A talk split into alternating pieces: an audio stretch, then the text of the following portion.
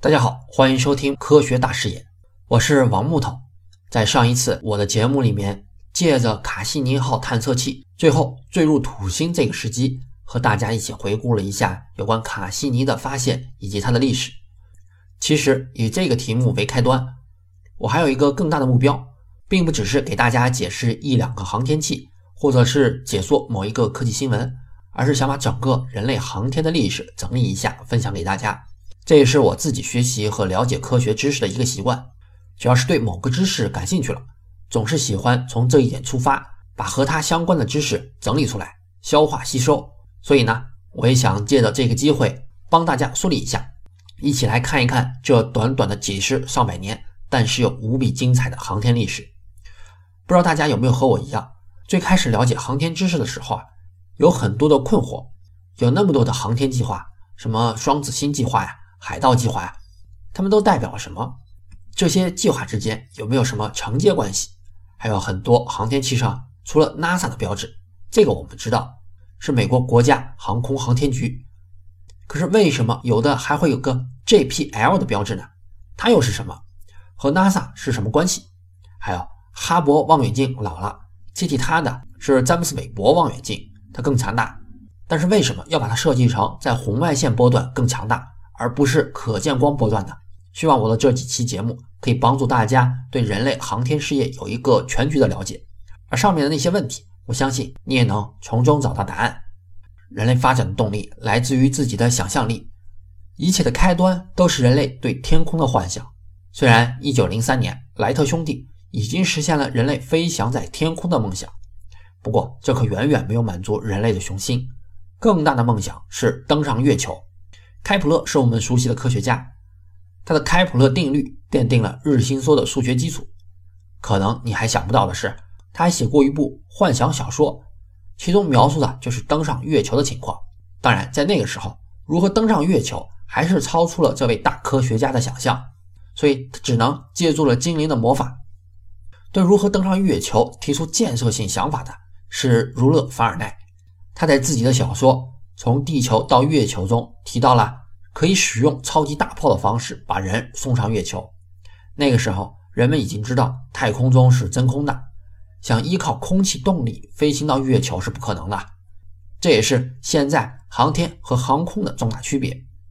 不过凡尔奈还是想得太简单了，用大炮的方式虽然不用担心没有空气的问题，但是仍然不能靠它把人送上月球，因为发射炮弹的一瞬间产生的加速度绝对可以把人压扁。真正提出可行方法的第一人是一位俄国的中学教师，他的名字叫做康斯坦丁·齐奥尔科夫斯基，出生于十五世纪五十年代的俄国。十岁的时候，他就因为患了猩红热而失去了听力，念完三年就辍学了，只能是在只能是在家里自学。后来还因为没有中学的文凭，所以也就没有办法进入大学学习了，最后只能是考取了中学教师资格，在家乡的一所中学教学。可能是因为失去了听力，让他少了很多外界的干扰，反而滋养出他超出当时科技发展水平的想象力。在中学教学之余，他进行着各种各样的科学研究。在当时还是蒸汽机统治的时代，这又预见了未来动力发展的方向，憧憬的内燃机成为未来的主力。齐奥尔科夫斯基对航天最早的贡献是一八八三年第一次提出了用反作用装置进行外太空旅行。虽然当时人类制造出最快的东西仍然是炮弹，很多人也都认为这或许是人类摆脱地球引力的希望，可是齐奥尔科夫斯基已经清楚地意识到了人类是没有办法承受发射瞬间产生的强大加速度的，唯一可行的方法就是像古代中国发明火箭那样，利用燃烧的反作用力持续提供加速的动力。甚至啊，他还非常有远见地认为航天用的火箭应该就是以液态氧和液态氢作为燃料。然后到了二十世纪，齐奥尔科夫斯基名为利用反作用装置探索宇宙空间的论文横空出世，为后来的火箭和航天事业提供了理论基础。其中比较有趣的是，这个论文不是一篇，而是三篇，是齐奥尔科夫斯基分别在一九零三年、一九一一年和一九一四年发表的三篇论文，只不过标题完全相同，这一组论文一改以前宇宙航行的科幻气质，让航天成为了一门实实在在可以实现的学科。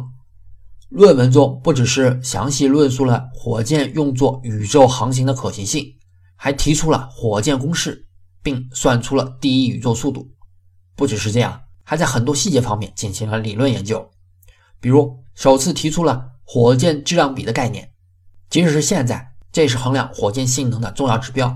还提出了液体火箭推进剂的泵送方式、发动机燃烧室的冷却方法等等，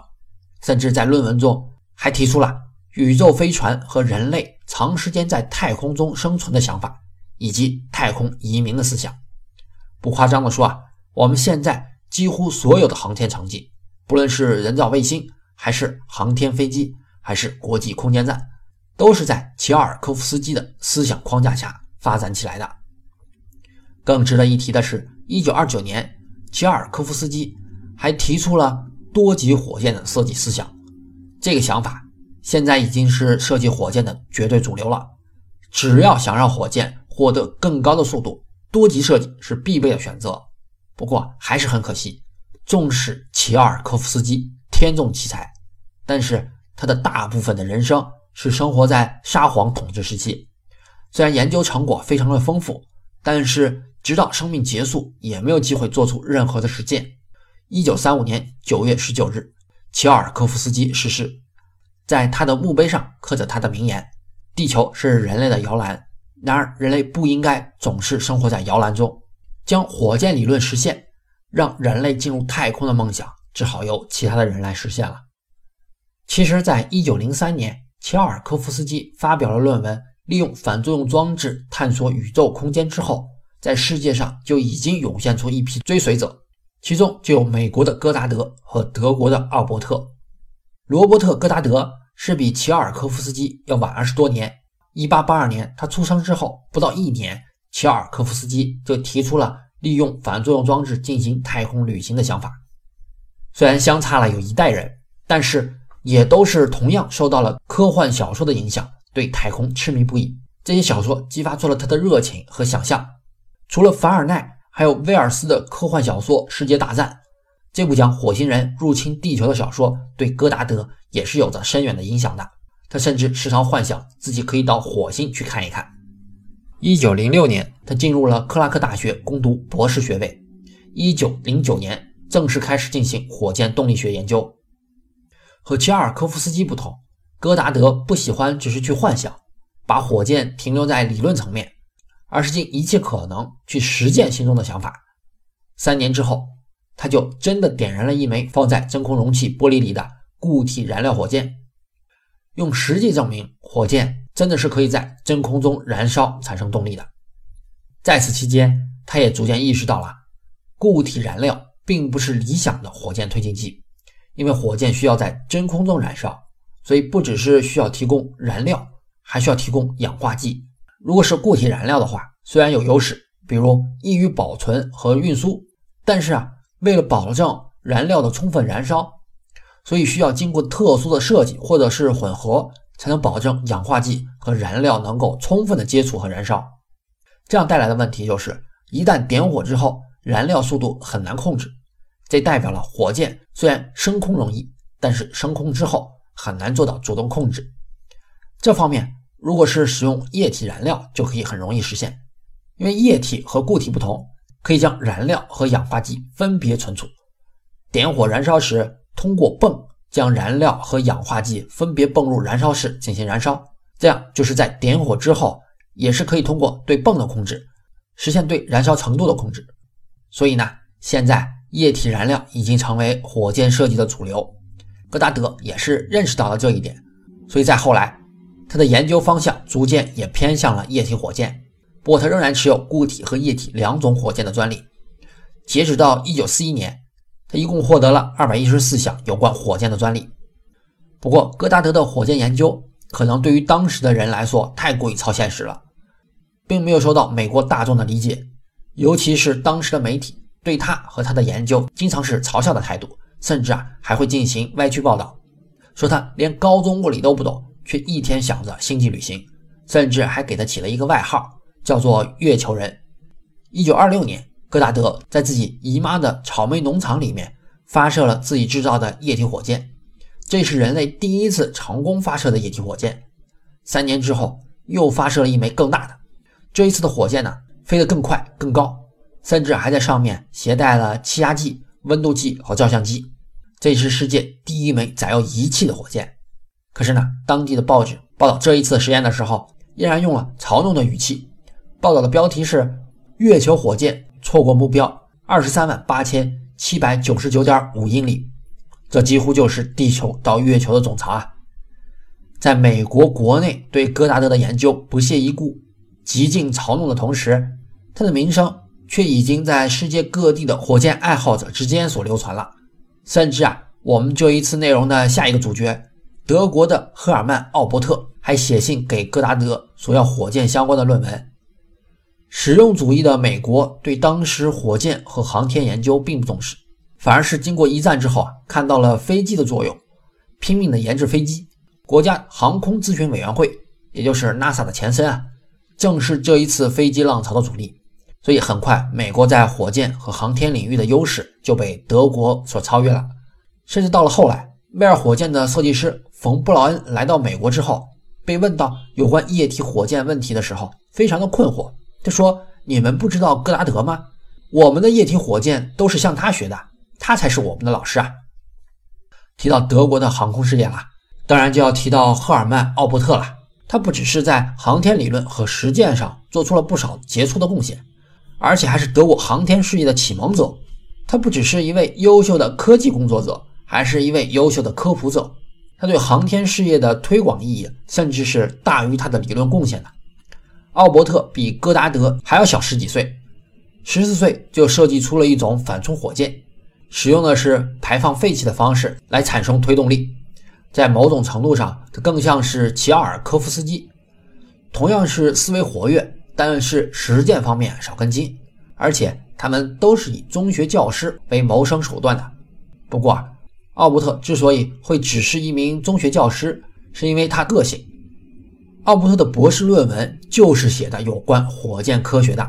但是却被当时的权威批判太脱离现实而被驳回了。而奥伯特呢，又不愿意为此妥协，发表另一篇的论文，并且还坚信自己即使没有博士论文也可以成为一名优秀的科学家，甚至还批评当时的德国教育体制就如同一辆拥有大功率尾灯的汽车，虽然能照亮过去，但是却不能照亮未来。后来他还把自己有关航天的思想写成了一本书，虽然当时仍然没有受到学界的重视，但是啊，却激起了普通大众对航天的热情，很多人都是争相购买，第一版很快就销售一空了。后来德国非常有名的科幻电影《月亮上的姑娘》还聘请他当科学顾问。我们现在经常看到的点火之前要进行五、四、三、二、一的倒计时，这个做法就是来自于这部电影的。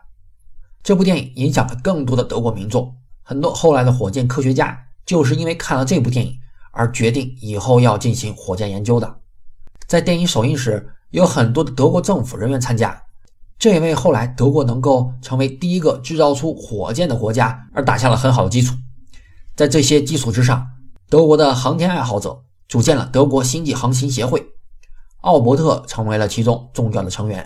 再后来他自己也领导成立了宇航学会，并且还引起了德国军方的特别注意。而后来德国的 V 二 火箭总设计师冯布劳恩就是这个协会的成员之一。后来经过奥伯特的不懈努力，终于让德国率先明白了火箭在军事中的意义。正是这一点让德国成为了第一个制造出火箭的国家。德国战败之后，他被盟军俘虏，被释放之后并没有去到美国，而是在瑞士和意大利找到了和火箭有关的作家以及教师的职业。退休之后又回到了德国，一九六九年应邀前往美国观看了土星五号运载火箭的发射，并且见证了阿波罗登月。这是我们介绍的航天初期最杰出的三位贡献者中唯一一个亲眼见证了自己梦想实现的人。帮他实现梦想的是他的学生冯布劳恩。关于冯布劳恩的故事啊，也非常精彩。他少年成名，才华横溢，年纪轻轻就成为了德国火箭的第一人。他有很多的独创之举，但是又每每被他的东方宿敌所反超。